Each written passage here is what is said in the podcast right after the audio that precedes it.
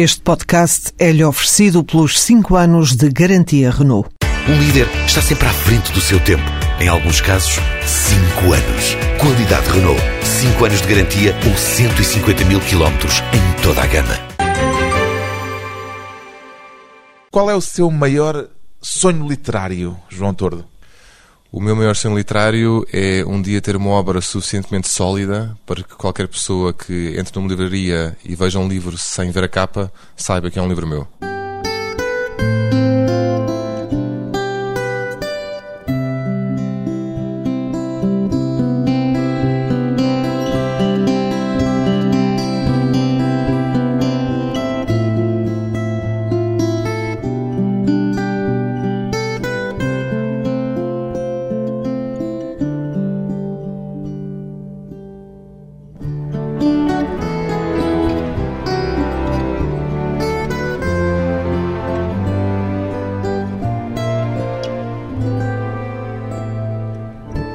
João Tordo, 37 anos, escritor, encara aquilo que faz João Tordo como muito importante ou como pouco importante?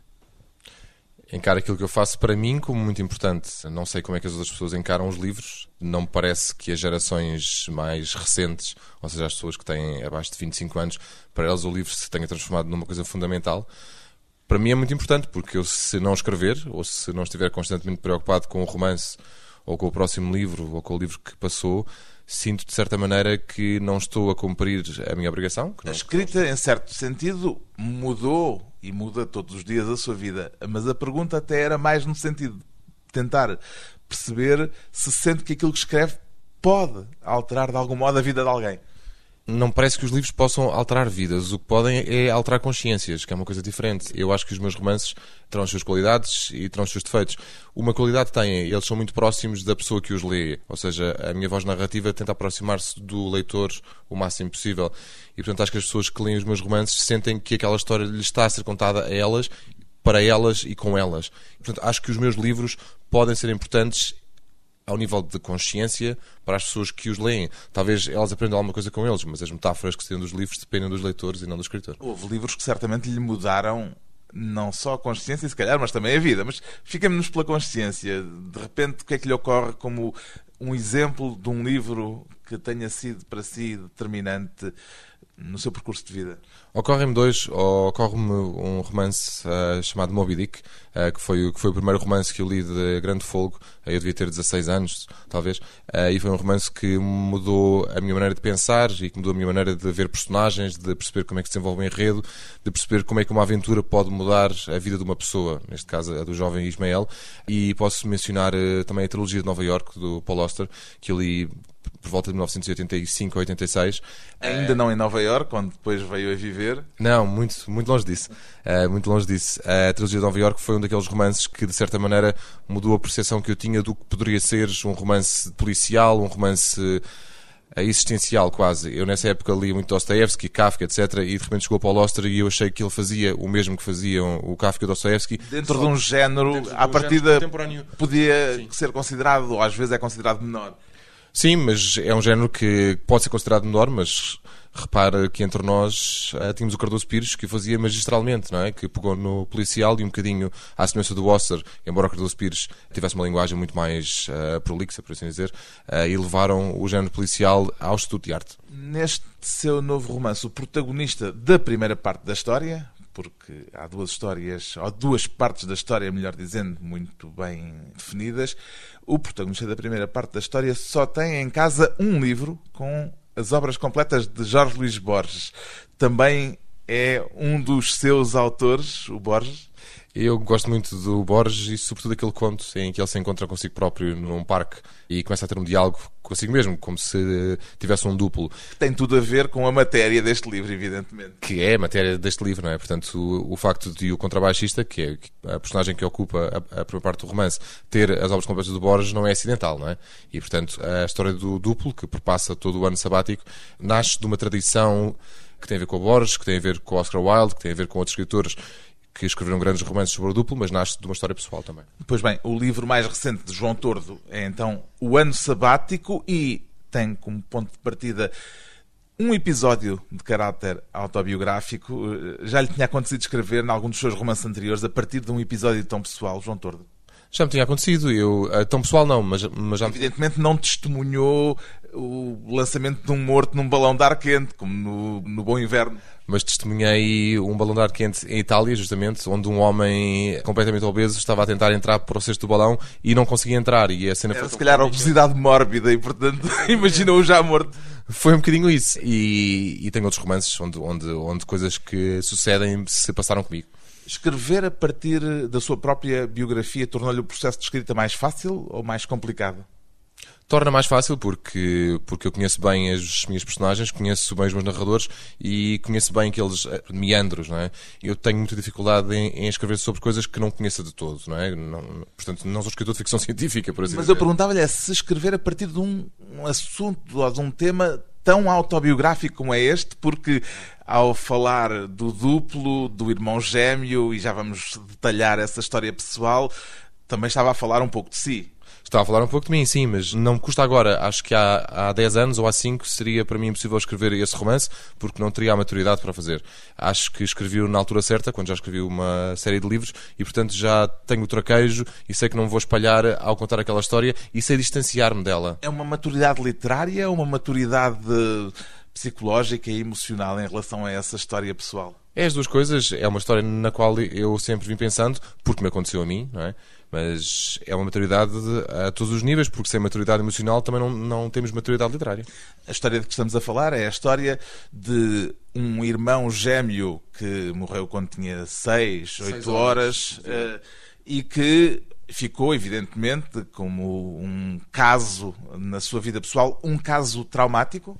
Nada, é um caso que não traz qualquer tristeza ou amargura, porque, porque eu não me lembro do momento em que nasce. E lembra-se do momento em que lhe foi contada a história desse irmão gêmeo morto prematuramente? Não me lembro. ah, Lembro-me de a história ser contada repetidamente portanto, ao longo dos anos, mas não me lembro do momento. Lembro-me que foi uma história que nunca causou qualquer tristeza ou amargura, porque em vez de três foram só dois, mas quer dizer, ainda assim dois gêmeos. Não. Eram três gêmeos, tem uma irmã também gêmea, irmã gêmea, e o que aconteceu foi que não foi detectado o terceiro gêmeo. Sim, que estava por trás de mim, portanto, no, no mesmo óvulo que eu, e como não foi detectado a tempo, nasceu prematuramente. Ele não estava, não estava desenvolvido o suficiente.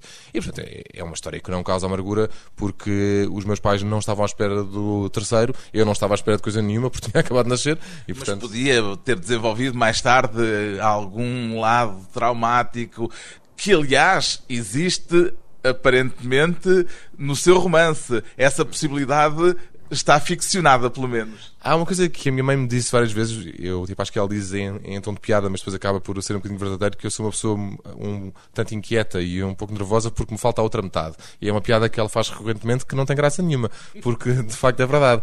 E portanto, essa inquietação, eu, eu no romance associo precisamente a isso, ao facto de poder haver um ser exatamente igual a nós, que pode estar vivo ou pode não estar vivo, e portanto o romance parte desse universo paralelo em que os dois estão de facto vivos, não é?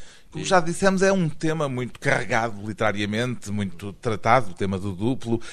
A sua história pessoal falo sentir uma capacidade especial para descodificar esse tema quando ele aparece. Estou-me a lembrar, por exemplo, no Homem Duplicado, de José Saramago, ou nos Meteoros, do Michel Tournier.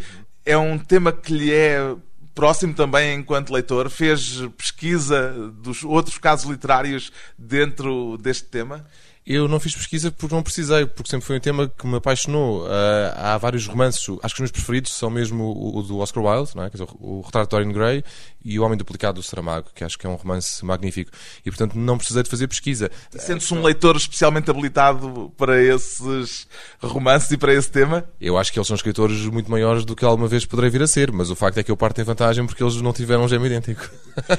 Posto-lhe a questão do pudor, ou seja, de estar, eh, porventura, a ultrapassar um certo grau de reserva pessoal por estar a falar de algo tão próprio e autobiográfico. Não, não se pôs. Eu, eu acho que a literatura é, é autobiografia, não é? Não, não, não parece.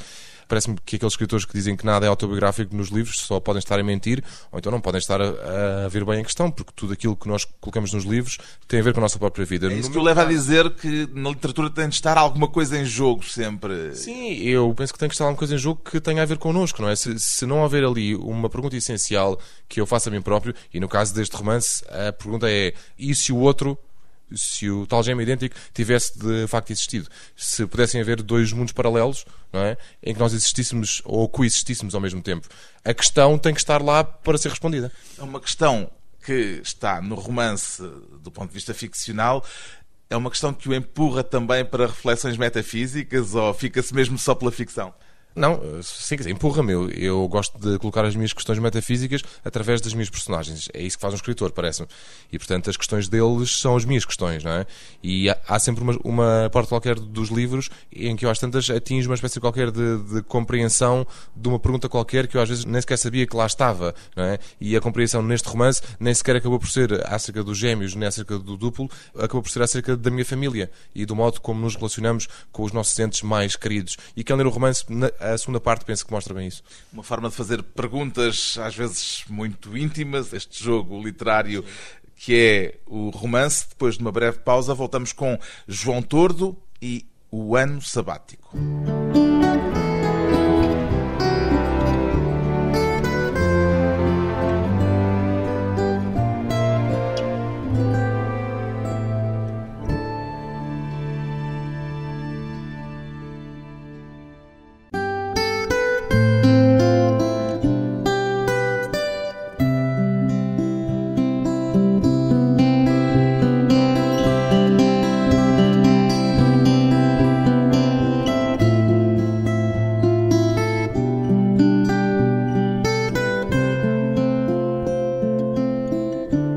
Regressa à conversa com o escritor João Tordo, autor de seis romances. O mais recente chama-se O Ano Sabático.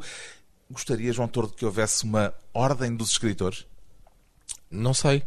Uma ordem que emitisse carteira profissional, ou uma espécie de brevet literário. Ah, sim, se calhar já vai fazendo falta, porque já somos tantos, não é? E com tantas vidas diferentes. Eu pergunto-lhe isto não é ingenuamente, é porque aqui há tempos fez justamente a comparação entre escritores e advogados, e por isso me lembrei da ordem, ao dizer numa entrevista que considera que a profissão de escritor está a ser muito desrespeitada ah, por se publicarem autores que não merecem ser publicados e que não merecem ser designados de escritores e fazia a comparação dizendo que é como se dessem acesso livre à ordem dos advogados para que qualquer um pudesse ir defender pessoas em tribunal. E eu imaginei uma espécie de ordem dos escritores a dar o, a licença Sim. para escrever e publicar. Não, isso, isso, pode parecer uma declaração um pouco arrogante, mas não é arrogância. É, é um, pouco aquela coisa. Eu passei a minha vida toda a tentar aprender o meu ofício, desde criança, passando pela adolescência, etc. Só aos 27 anos ou 26 anos é que me atrevi a escrever um romance, depois de ter escrito centenas de contos, depois de ter escrito, escrito, escrito, escrito, escrito. E o que se está a passar hoje em dia, sobretudo quando, quando se vai às livrarias e se vê romancistas e pertences escritores que não têm nada a ver com o ofício da, da escrita. Não vou dizer nomes para não ser deselegante, mas estou a falar de apresentadores de televisão. Bem, as pessoas lembram-se logo de dois ou três assim de repente. Quer dizer, José Rodrigues dos Santos, por exemplo, que é um campeão de vendas. Terão a liberdade de pensar aquilo que quiserem. E, e, autores de novelas, senhoras que apresentam programas da tarde, bloggers, e tudo está metido no mesmo saco, não é? Portanto, chega às livrarias e os escaparates estão completamente confusos. Não se percebe o que é o quê e, portanto... A minha questão é, como é que se poderia instituir uma forma de separar os escritores... Autênticos, vamos pôr a coisa nestes termos, dos não escritores a que há quem chame escritores. Uh, eu, acho, eu acho que seria mais ou menos simples. Era fazer as livrarias escaparates com literatura e com outra coisa qualquer, uh, que eu não sei dar nome, porque leio esses livros só para poder ter alguma opinião crítica, leio um e chega-me normalmente, e isto, e isto é uma coisa que eu digo não só por mim, digo por uh, todos os meus colegas de profissão que aprenderam o seu ofício, somos muitos nesta geração uh, entre, os, entre os 30 e os 45 anos, diria eu, não é? Uh, aquilo que se chama a nova geração, que sofremos um bocadinho por causa disto pelo facto de os escaparates e as livrarias estarem cheios de pertences escritores e de romances que são francamente maus e de o público começar a ficar viciado nesse tipo de escrita. Mas o público confunde os géneros, ou seja, se houvesse a separação, não aconteceria que o público se calhar ia só para a secção dos tais livros a que não uma literatura, deixando a literatura desprotegida ainda mais? Talvez tenhas razão, mas a questão é esta. Eu, eu, eu, há 10 ou 15 anos ouvi alguns escritores dizer que eles eram populares porque punham os portugueses a ler. E talvez na altura fizesse sentido dizer isso, não é? Hoje em dia, o que se passa é todos os dias saem sucedâneos disto, não é? Uh, portanto, saem sucedâneos dos best-sellers uh, estilo Dan Brown, uh, estilo uh, romances ditos femininos, etc. E todas as semanas saem novos exemplares, novos autores, etc. Não são formas de estimular a leitura? Não são formas de estimular a leitura porque as pessoas estão viciadas nisto. Quer dizer, se tu fores um drogado e só te derem a parte de heroína, percebes? Tu vais querer heroína todas as semanas, não é? Quer dizer, nunca vais pensar, olha, se calhar há outra forma de eu me drogar, não é? Quer dizer, uma comparação estúpida. Metáfora é pesada. É um bocadinho pesada, sim, pronto, ok. Confesso que é um bocadinho pesada, mas foi, mas foi como ocorreu. Mas, uh... Não temo que o acusem por essa generalização de um certo preconceito? Não acho que seja preconceito. Acho é que temos que começar a separar as águas, porque quando se publica tanto como se publica neste país, penso que se publica cerca de 40 livros por dia, não é? Quer dizer, o público que não é leitor, ou portanto são leitores recentes, correm o risco de portanto, chegar às livrarias e começarem logo a, ser mal, a serem mal informados, não é? Mais do que preconceito, a minha pergunta até noutro sentido é, será que isso não tem à mistura um certo paternalismo? Uh, talvez tenha, mas todos nós na vida somos paternalistas em alguma altura ou noutra. Eu, nesta altura, parece-me que talvez esteja a ser um pouco paternalista, porque estou sinceramente preocupado, e não estou preocupado por mim, porque eu vendo os livros que vendo, às pessoas que leem os meus livros que são bastante fiéis, e portanto não estou à procura de ser um best-seller. Estou sinceramente preocupado, porque cada vez vejo mais as livrarias cheias de, de, de, coisas que são francamente más. Quer dizer, não é possível que as Sombras de Grey esteja tanto tempo nos tops, com tantas repetições, com tantos livros que são todos todos iguais e que são má literatura. Mas isso é um fenómeno que não é só português. Longe disso. É, as Sombras de Grey são um fenómeno planetário. Mas eu, como vivo em Portugal, só posso falar pelo, pelo, pelo que se passa aqui, não é? E, portanto, tento combater isto como posso. E, e faço dizer estas coisas que, e depois passo por uh, pretencioso ou arrogante, quando no fundo estou só a tentar dizer comprei as Sombras de Grey ou esses livros todos, mas olhem que há outras coisas que são bastante melhores é? e que estão ocultadas pelo peso mediático e pelo peso comercial que têm essas obras. Portanto, olhem para os novos escritores portugueses porque ficarão muito melhor servidos com o livro do Walter Ugumem, do Peixoto, do Tavares, etc., do que com qualquer livro da Senhora das Donas de Casa, eh, sexuadas, não sei, não sei como é que são os livros. Não leu? Pornografia para mamãs, não é como se diz? Foi assim não que foi li, designado. Não, li. não, não li esse, não li mas lê fenómenos best-seller para perceber o que é que há ali que li, chama as pessoas? Leio sim.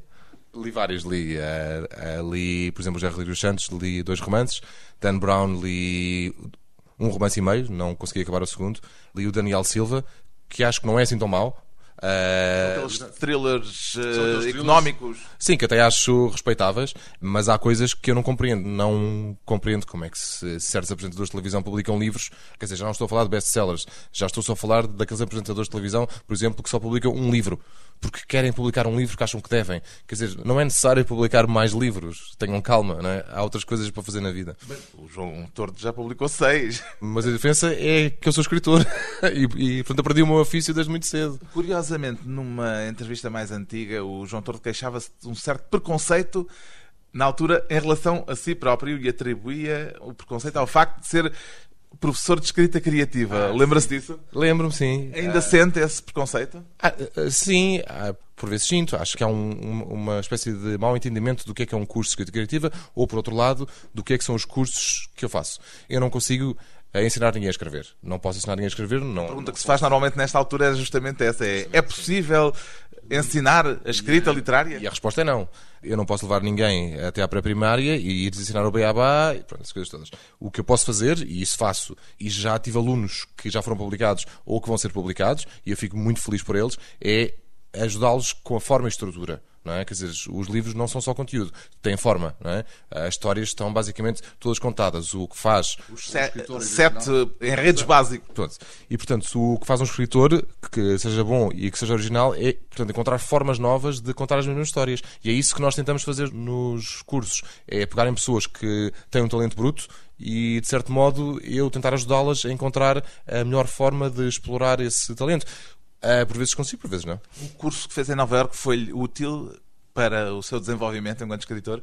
Não foi muito útil. Eu, eu, eu não gostei muito do que se chama o sistema americano de uh, ensino e foi, e foi, um curso bastante sofrido, até porque eu era o único que não tinha o domínio completo de, da língua, né? quer dizer, uh, apesar de, de, ter um bom inglês, não tinha um inglês perfeito. Portanto, nesse aspecto sofri um bocadinho. Por outro lado, o sistema americano de, de mesa redonda também não gostei muito, dá-se pouca atenção a cada aluno individual. O que é o sistema de mesa redonda?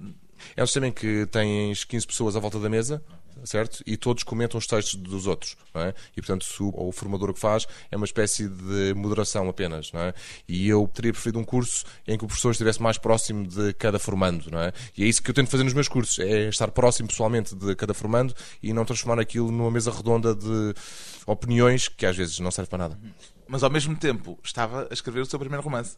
Estava a escrever o meu primeiro romance, sim. Comecei Escrevi as primeiras páginas em Londres ainda, quando fui para os Estados Unidos, comecei a escrevê-lo mesmo, porque senti que já tinha maturidade para escrever um livro. E aí está, uh, desculpe lá, Carlos, uh, só regressando àquela questão, eu só comecei a escrever quando senti que tinha aprendido o meu ofício. E por isso é que eu digo estas coisas sobre estas coisas que surgem todas as semanas e estes best-sellers, etc.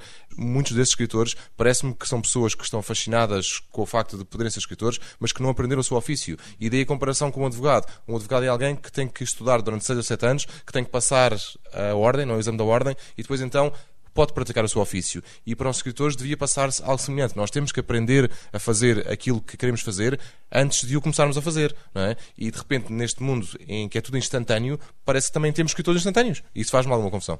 O talento literário não nasce de geração espontânea. Não. Daqui a pouco voltamos à conversa com João Tordo, o escritor e o músico.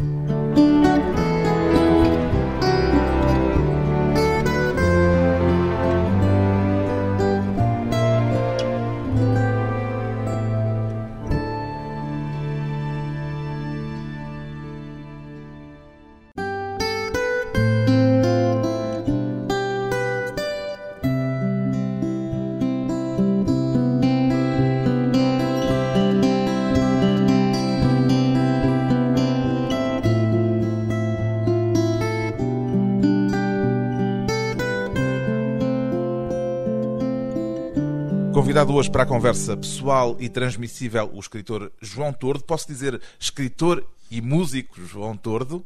Não, eu não sou músico, eu sou instrumentista, que é uma coisa diferente. Eu... Não, não é um músico, um instrumentista? Não, eu considero um músico alguém que compõe, é? que, portanto, faz as suas composições, etc. Não se aventurou ainda na composição? Nunca. Mas eu... toca contrabaixo? Toco, toco com uma banda, mas cuidado, os contrabaixistas agora vão todos ficar indignados ouvindo o João Tordo dizer vocês não são músicos.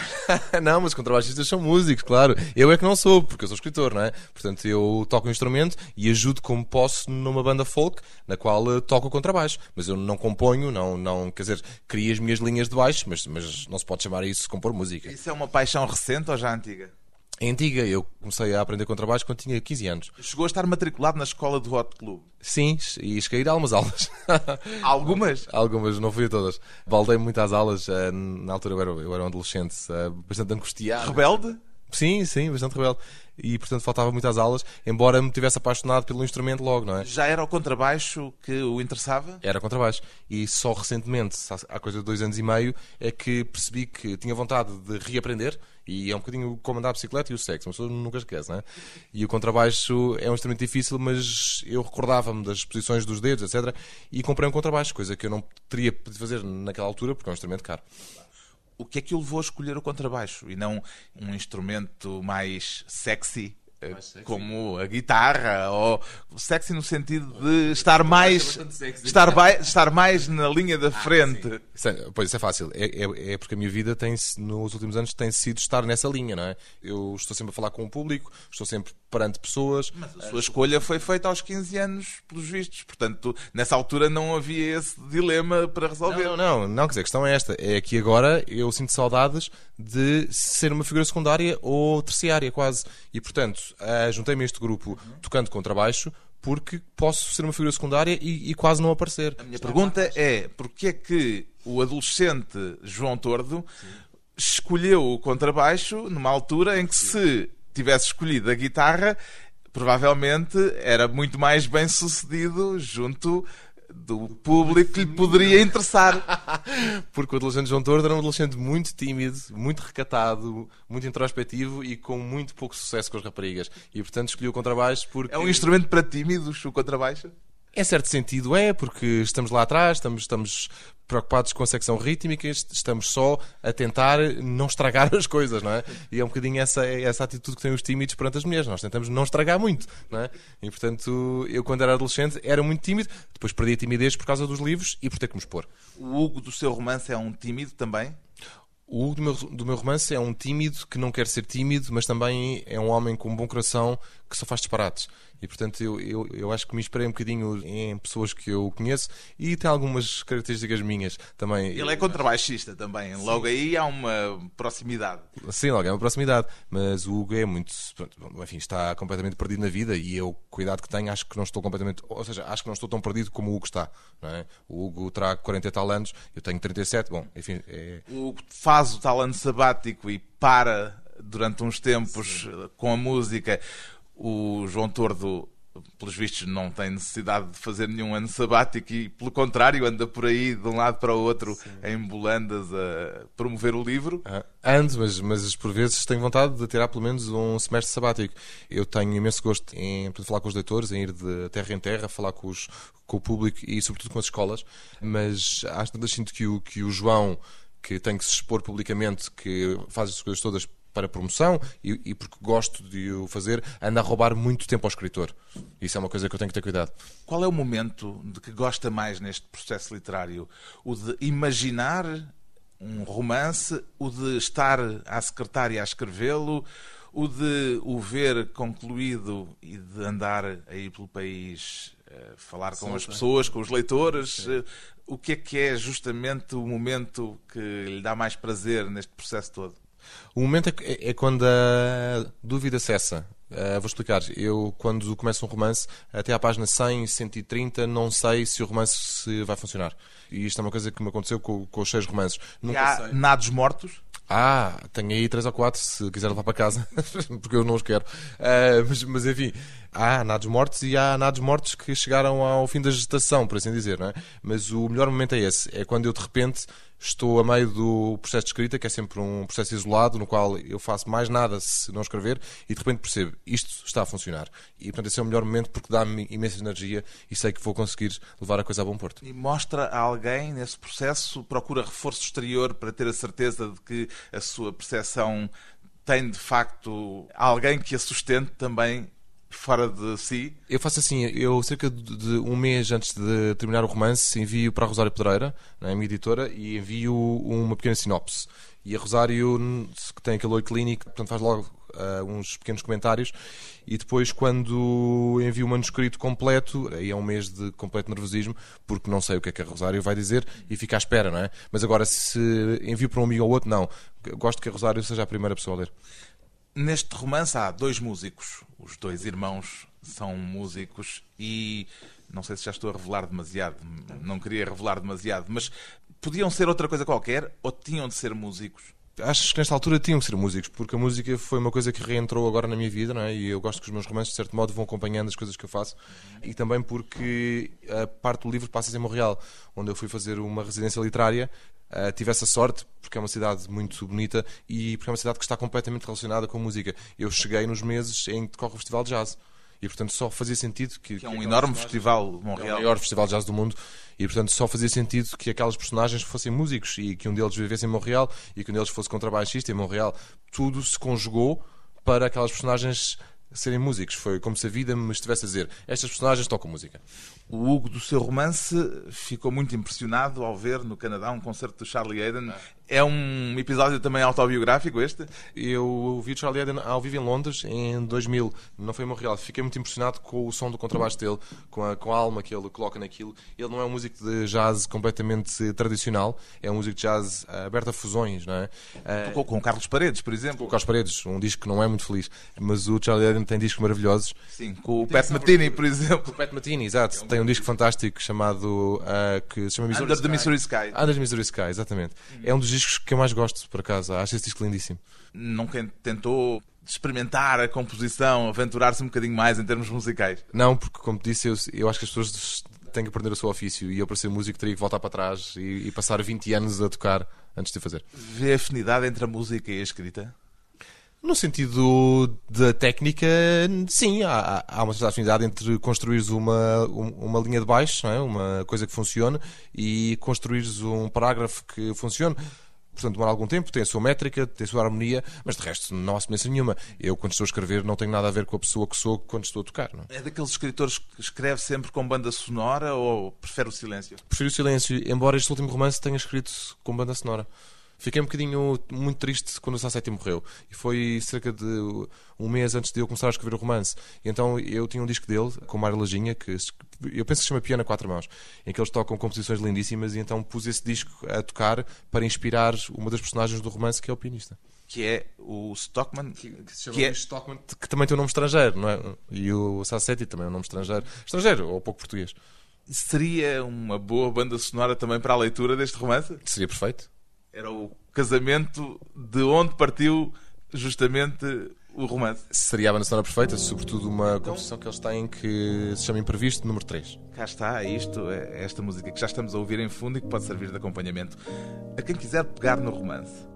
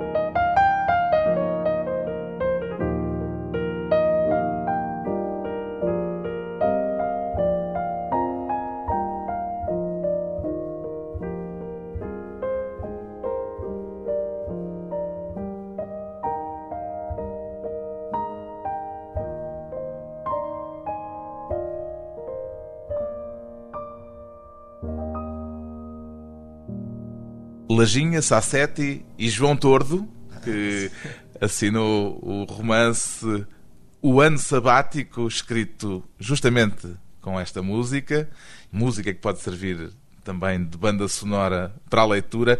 O que é que a literatura, desde que se dedicou a ela, mudou em si, João Tordo?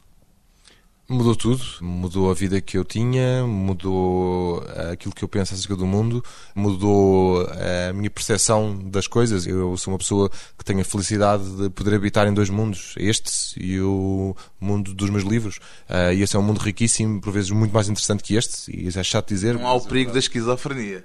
Claro que há, isso há sempre. Mas uh, mudou tudo e, portanto, eu hoje em dia, se não fosse escritor, não saberia quem era. E, de certo modo, salvam-me de uma série de coisas que seriam complicadas para mim. E, portanto, a literatura e os meus livros são, são tudo. Um escritor que já conquistou o seu espaço e que se refugia na ficção, saltando entre a ficção e a realidade.